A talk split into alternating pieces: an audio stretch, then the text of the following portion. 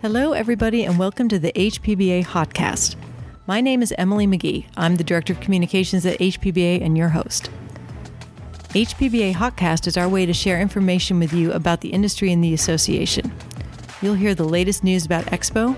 That's our annual trade show that brings together everyone in the industry, market research, identifying what consumers want in their grills and fireplaces and wood stoves, and government affairs updates.